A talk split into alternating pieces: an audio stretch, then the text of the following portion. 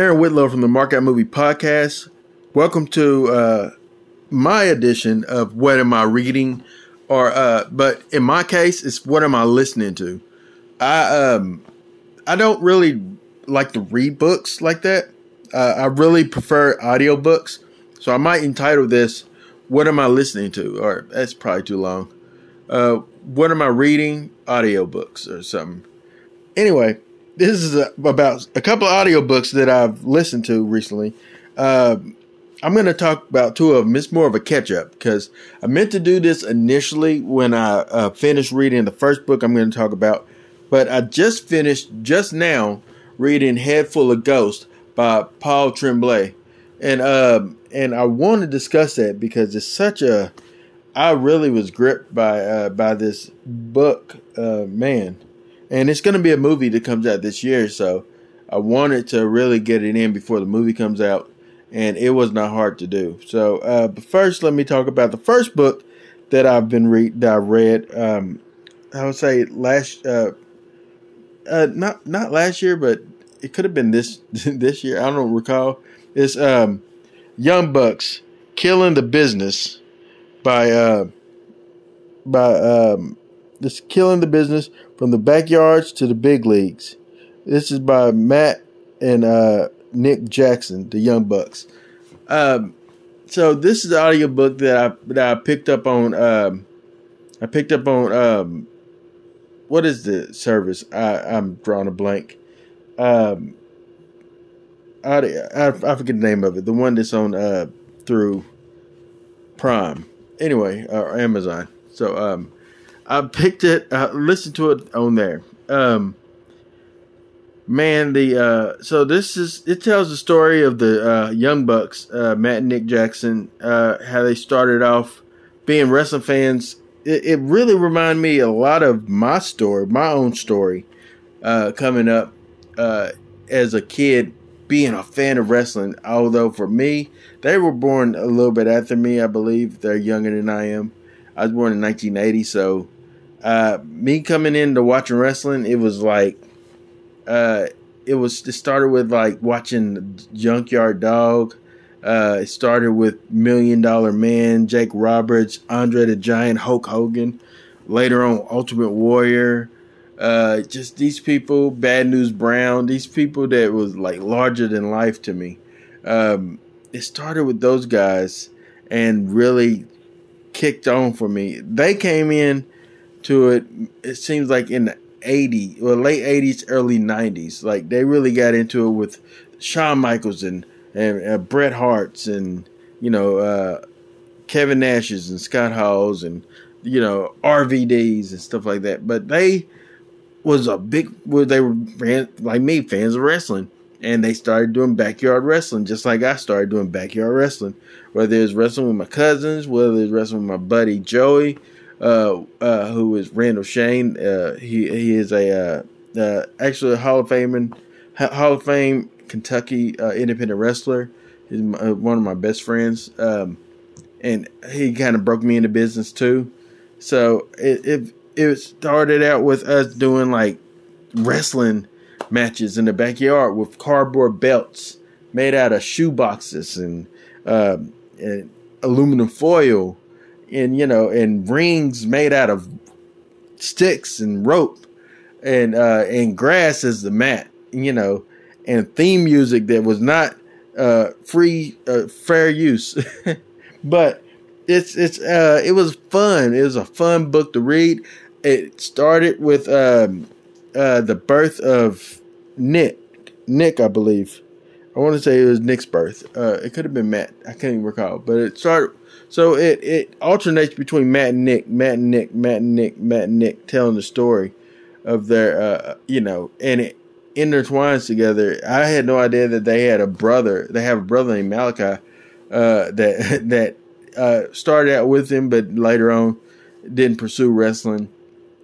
But it's it was such a great book. Um, Brandon typically tells you the scores. I guess I can do that. Barnes and Noble gets it 4.3 out of 5. Goodreads gives it 4.4 out of 5, and eBay has 5 out of 5 on it, and 96% of Google users like the book. the book is a, a extraordinary book that um, that tells the story of the Young Bucks and how they um, how they really started, you know, you know, becoming becoming pro wrestlers. They tried to at one point do it in the system. When I first got introduced to the Young Bucks, I got introduced to them via TNA uh, as they were the uh, were Generation Me.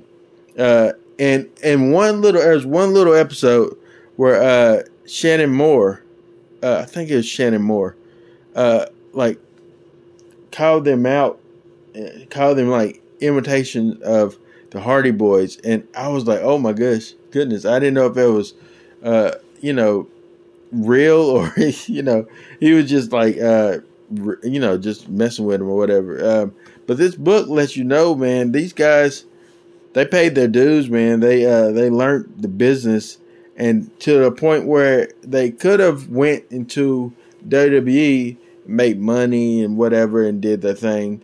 But let's be honest, they probably would have got lost in the system.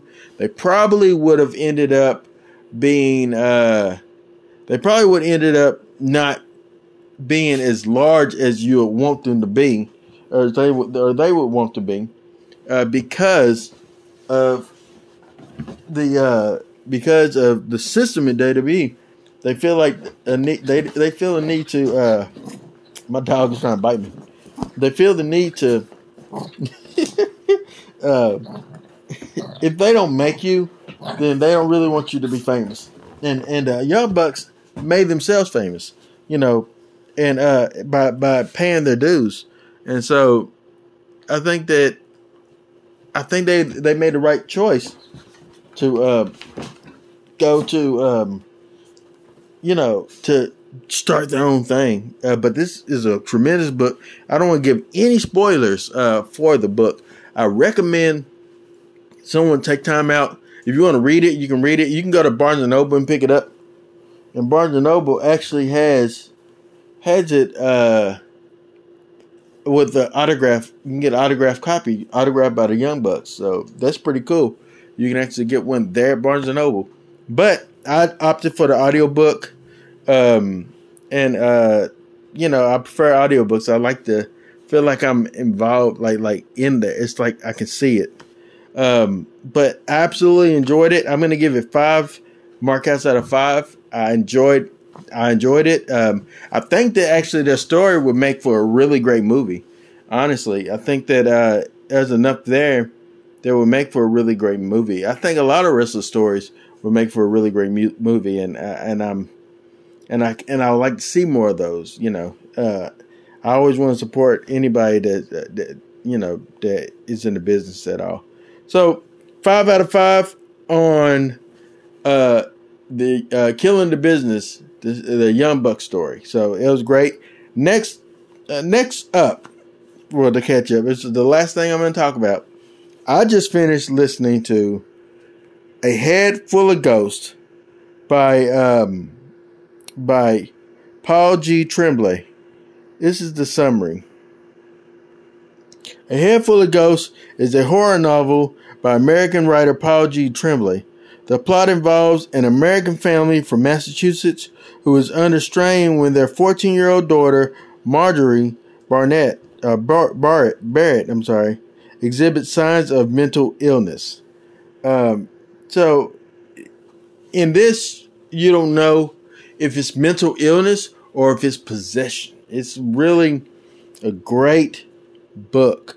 Uh man, it was it, it was it has such vivid scenes that you can see, that you can visualize. Uh, Paul Tremblay is an excellent writer. Um, and and the person that was reading the audiobook, oh man, they uh they did an excellent job. They found people's voice and it didn't feel forced. It it it felt natural. I can when I listen to an audiobook, um, I see my, the cast in my head. That's how I see it. I see the cast in my head. I see uh, for the father. I see uh, the father from uh, Stranger Things. Uh, the uh, uh, the the sheriff. I see him as a father in this. I see, you know, the um, as the as the daughters, uh, I see uh, the the girl from uh, man, what's that? Uh, from it, the uh, the one the redhead. I see her, the young girl, in this as maybe the fourteen year old girl, and then I see uh, maybe somebody younger. I don't know. It's the youngest daughter, uh, sister. Uh, the mom, you know, I, at one point I did see Winona Ryder in that type of role, but it's just I don't know. It, it, it man, it will be a tremendous. Well, I know it's going to be a tremendous movie, and I and it's now one of my most anticipated films that's going to come out this year. Uh, okay, let me give you real quick uh, how is how it's doing across the board here. Not as good, not as good of numbers as uh, Killing the Business, but I don't know if a lot of people know about this book. So on Goodreads, three point eight out of five. Uh, Barnes and Noble gets a four out of five, and Audible. That's where I read it. That's where actually I got this through Libby on the, at the library system. Um, Audible gives it four point one out of five, and eighty nine percent of Google users like this book. Uh, the book is so so good. Uh, it's, it's, actually super creepy, super scary, um, and it got me so interested in, in you know, like I don't know, uh, maybe watching The Exorcist or uh, watching uh, one of those type of films because it just it, and it's set in a modern time and it's just I cannot wait to see the film of this. But the book of it was really great, and I just wanted to uh, let you all know that. So uh, five out of five for me. Thank you.